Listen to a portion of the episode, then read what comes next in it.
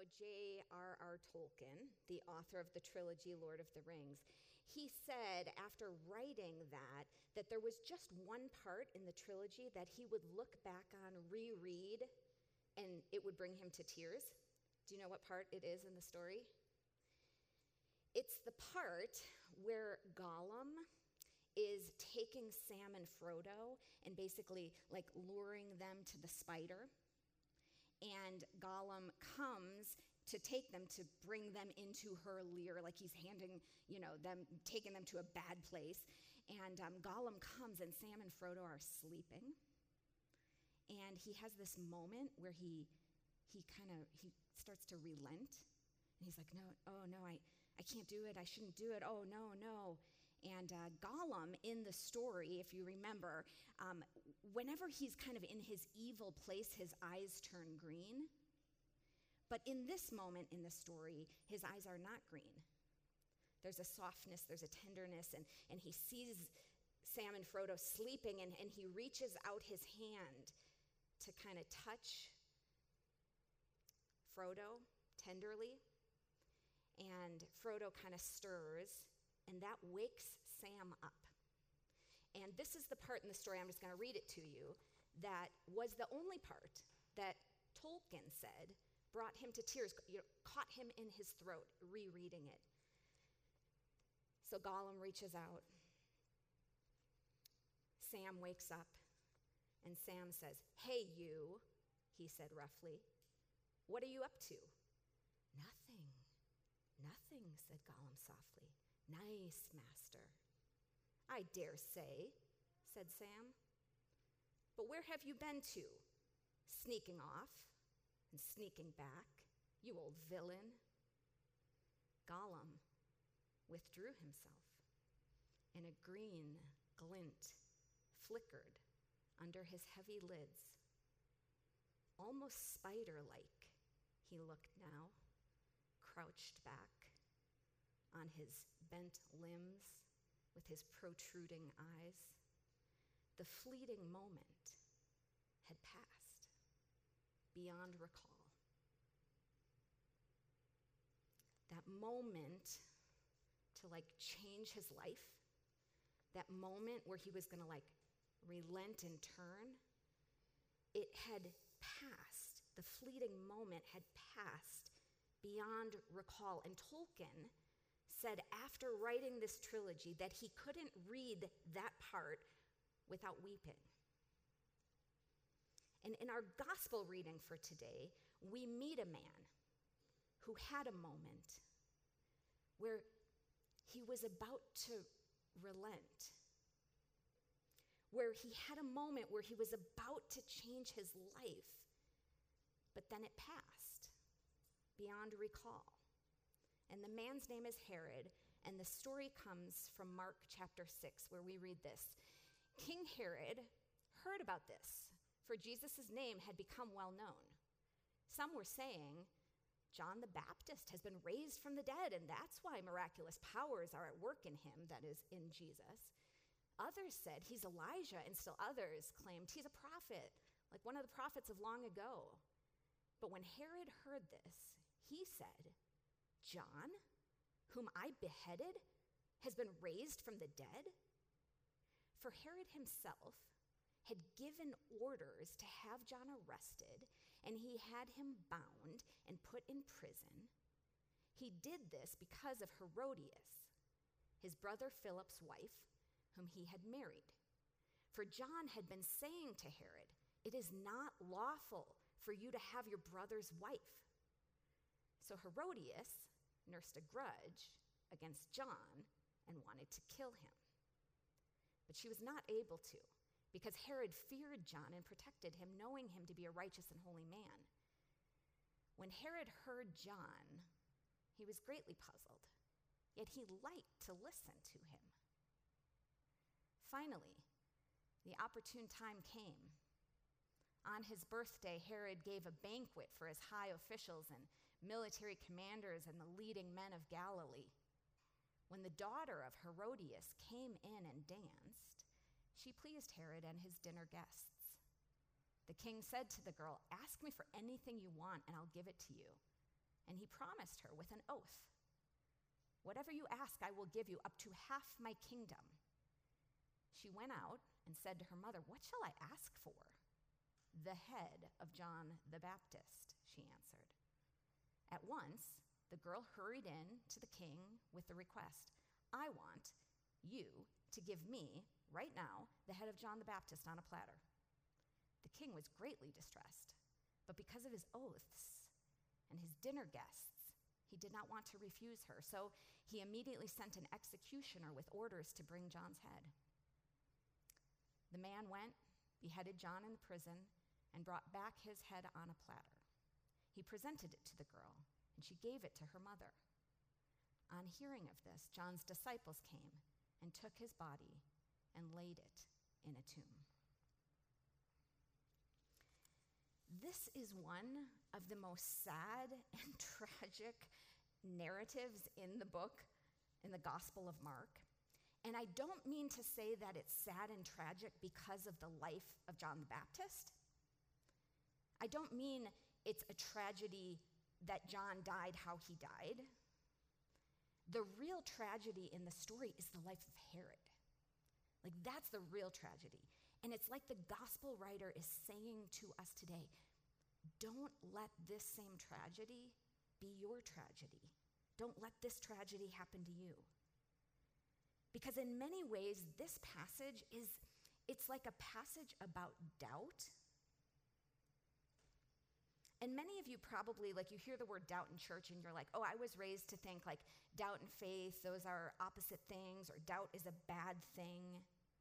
But this story is, is seeking to tell us that your doubts are actually a way to make your life great if you let them.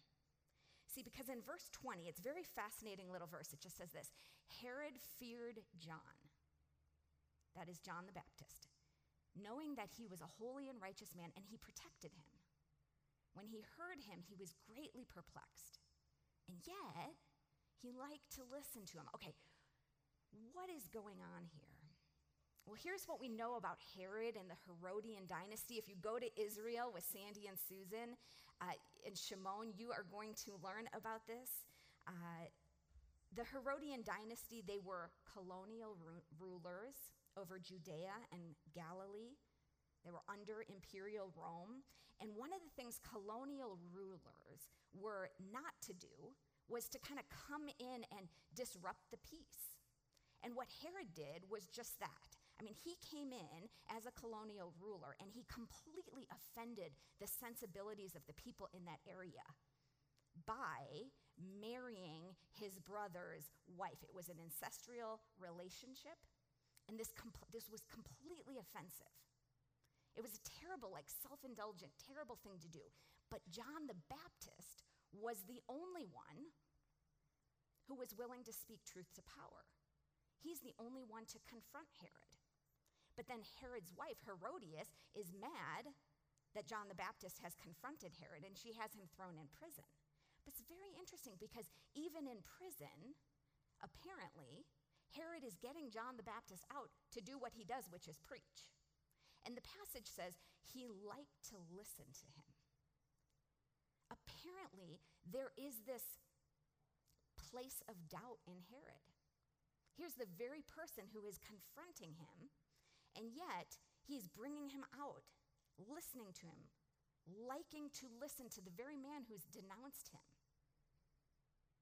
Interesting. It's revealing the doubts that are like brewing within, within Herod. Because, on the one hand, Herod liked to listen to John.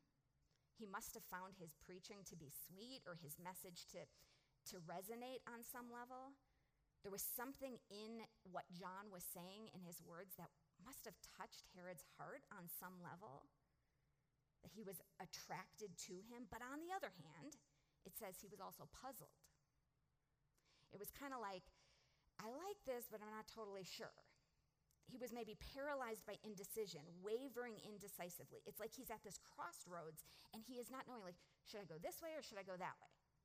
Should I go with what John is saying or should I stay with my way of power and exploitation. In a way, he was like Gollum about to relent, you know, and not turn Sam and Frodo over to the giant spider, but torn about what to do, which way to go.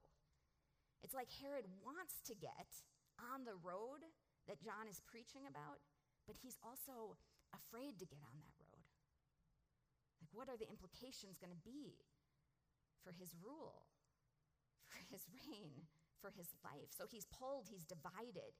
He's both like attracted to, but also afraid of what he's hearing. And this really is a picture of doubt. When the scriptures talk about doubt, it's kind of this idea of like being double minded. We read about it in James 1 and other places.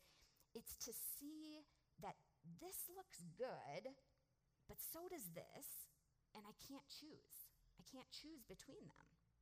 It's almost like if you went to the gym and there was a moving treadmill and you went to like step on the treadmill, for a moment in your body you would experience disequilibrium.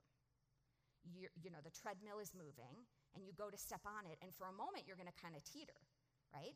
But it's only momentary. Like either your body is going to adjust to the movement of that treadmill and that new way, or you're going to fall back onto the floor. There's a sense in which doubt is that moment where you're like kind of having spiritual vertigo. You're like, uh, this, but this? I'm not sure. I'm not really in. I'm not really out. I'm not really on the treadmill. I'm not really off the treadmill. And you're not going to stay in that situation for long. Because you're either going to fall back or you're going to adjust to the new. But that's where Herod was and that is what doubt often is it's a sense of like losing our balance, not knowing where we're going to go. Two things before me. And the thing is, doubt is very normal in the life, in our lives.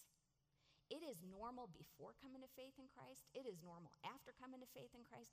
It is a normal part of the spiritual journey to experience doubt. In Psalm 73, we hear the cries of a man who, the psalmist in this, in this um, psalm, believes in God, but because of the incredible suffering he's experienced, because of the incredible injustice he's experienced, he's driven to this point, this edge where he's like lost his balance. And he cries out and he says this Surely God is good to Israel, to those who are pure in heart. But as for me, my feet had almost slipped. I had nearly lost my foothold. Like the experience of doubt is so well represented in that psalm because it's almost like you're perched on a cliff and then you're about to fall and you're not quite sure like am I going to tumble or am I going to regain my footing? What's going to happen here? I don't I don't really know. And in that moment, you've, you've lost assurance. You've lost full assurance about God. You know, the psalmist didn't know why God was allowing this stuff to happen, and that's doubt. Now, for Herod, there's like this moment. There's this moment, this opportunity to change, like this window of opportunity. I mean, Herod is this man in history who is just like any other Herod in history, absolutely miserable, probably very lonely, because he is all about personal power and gain, and he will stab anybody in the back to keep his power, to gain more power.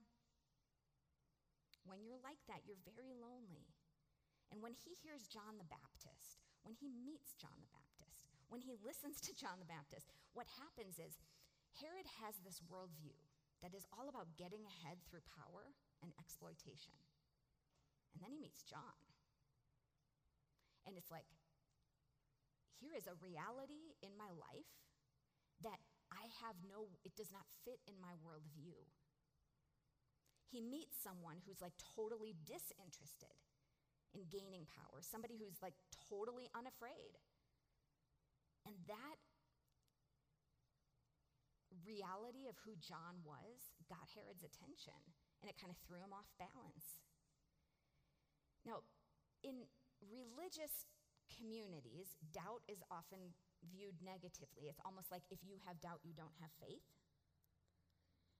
And I think the reason why is because if psychological certainty is like how you merit God's blessing, then doubts just pose a big threat to God's blessing if that's your way of thinking about God. But that's not at all how the Bible talks about doubt. Remember that one time um, in Mark 9 when Jesus, uh, the man comes to Jesus and says, Would you heal my son? Jesus, will you heal my son? And Jesus says, Believe. And what does the man say? The man says, I believe, help me with my unbelief. In other words, I believe and I doubt. I believe, help me with my unbelief.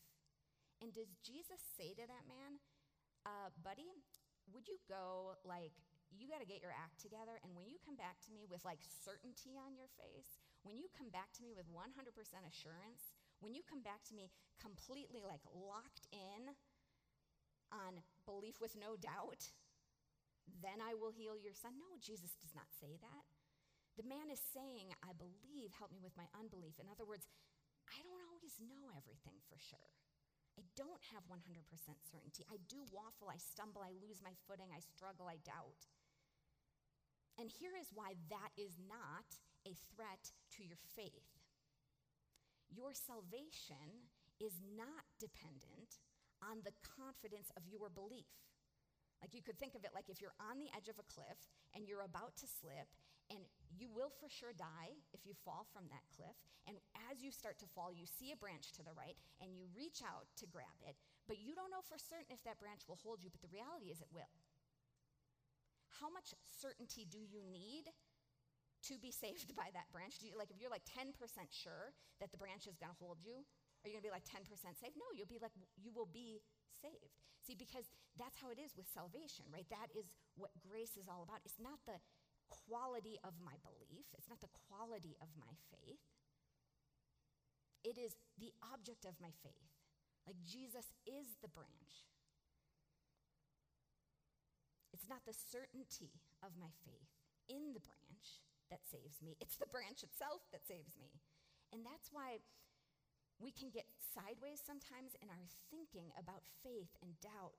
It's really because we don't have a deep enough understanding of grace.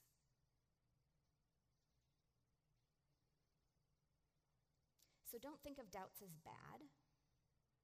They can be positive, they can be a window of opportunity, they are an invitation in Jude, uh, the book of Jude in the Bible, it just simply says, Be merciful to those who doubt. In other words, like, do not judge or condemn or do your spiritual gaslighting on those who doubt. Be merciful to those who doubt. And I wonder, when I think about that story of Tolkien and where he was most moved in the trilogy of Lord of the Rings, I wonder if maybe the reason Tolkien cried when he read that passage about Gollum is it seems that Gollum and Herod and you and I have these moments in life when God does soften our hearts, when we do become open to a new path, to a new way, to a deeper experience of God's love. Sometimes that just looks like, you know, the stirring of God's Holy Spirit to maybe forgive someone who has been a, you've been nursing a grudge for a very long time. And in a moment, your heart becomes open to, to maybe handing that over and forgiving you know or maybe you know it's it's like a whisper of god's holy spirit to give generously in like such a way that it scares you. And just for that moment you're like yep yep. Maybe maybe maybe that's it. Or you know maybe you've got that nudge or that um, prompting from god's spirit to you know adopt a child or embrace an orphan or get involved in some injustice in the world. And you have that moment of openness The thing that I think Tolkien was moved to tears about. The thing that I think we see in this gospel reading is that that window it does not always remain open within me. Like for Herod, he liked hearing John, but he never committed. And when his wife asked for John the Baptist's head on a platter, even though Herod was distressed about it, the real commitment, like the true allegiance of Herod's life, was revealed. He had a window of opportunity to, to get on a different road, the one that John was preaching about. But in the end, he went back to his commitment to power and to people pleasing. In a way, you could say, like, he would rather see a man beheaded than, like, lose face at a cocktail party. This is Herod. This is who he is. It seemed that that moment of openness closed. He had not chosen, and the window of time on his soft and tender heart came to an end. And I think the thing in that to me is just like, man, if right now, or if ever, you have that sense of like, oh, I, I'm, I'm sensing a tenderness in me towards something I'm feeling God drawing me into some act of mercy or justice or love. Let's not be so arrogant to think that we have such control over our own hearts.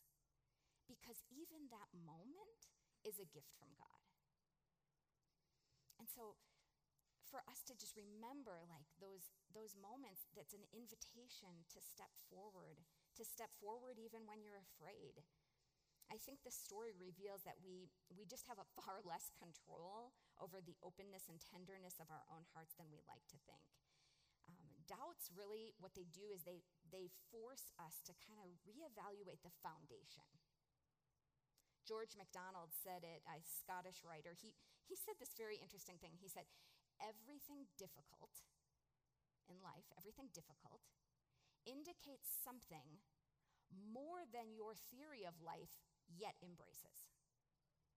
Everything difficult indicates something more than your theory of life yet embraces. What he means is when we get into difficulty, when we get into struggle, when we have doubts, you know why? Something has come into my life that shows that my existing theory of life, my existing thoughts about God, are inadequate. They cannot deal with the reality that's before me.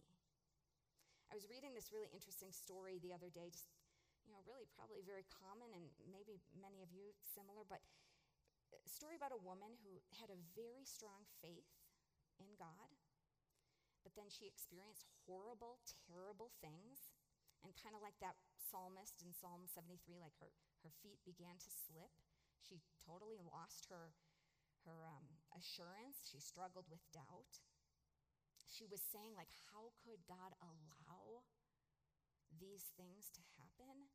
She began to waver. She was just having that like spiritual vertigo feeling. And then, over a bit of time, there was like a single question that liberated her from that fog. And the question was this if God could allow his most committed, like perfectly committed, servant Jesus to suffer horribly for redemptive purposes that like nobody could see at the time, nobody could discern at the time, no one could understand, then why wouldn't God allow less committed servants of his to also suffer with redemptive, wise purposes in the suffering as well. And the reason that that liberated her was because she said, up until that point, she believed that God could not ever let really, really bad things happen to good people. But then she started to understand that if God never, ever allowed anything really bad to happen to someone really good, she couldn't experience salvation because what is the cross? It's a really bad thing happening to a really good person. And her doubts and her struggles, like, became this invitation. Her actual, her spiritual vertigo, her confusion, her feet falling, her, oh, oh I've lost my footing, it it actually became the doorway, it became the path, it became the invitation into a deeper life of love, of suffering with Christ and with all humanity. She realized that her God before was like too small for the real wor- world, and that her understanding of God was not like the full biblical understanding of God. And that that is how doubts can be a gift. Reality presents us with something, and our theories about God and life cannot yet embrace that, and we kind of teeter. But if you will stay the course, if you will keep your eyes fixed on Jesus, the author and perfecter of our faith, if we will bring our doubts honestly to Him, we can be drawn into a deeper and a wiser and a more sturdy and more mature life of faith. And in that way, your doubts are like, they're actually a way to make your life quite great if you'll let them. Let's pray as we close. God, we thank you for this story, for this message in your gospel. We thank you that you are the branch that catches us when we fall.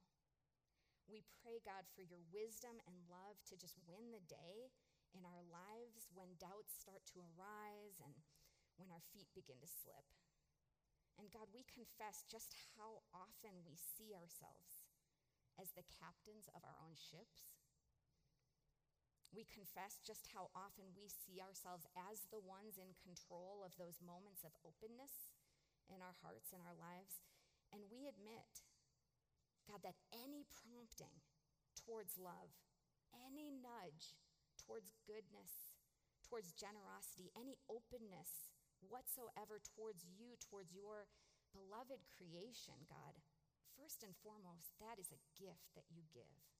That you've placed that, that very desire, even if it's just a flicker, that you've placed it in us. That you're the one God who opens up our hearts.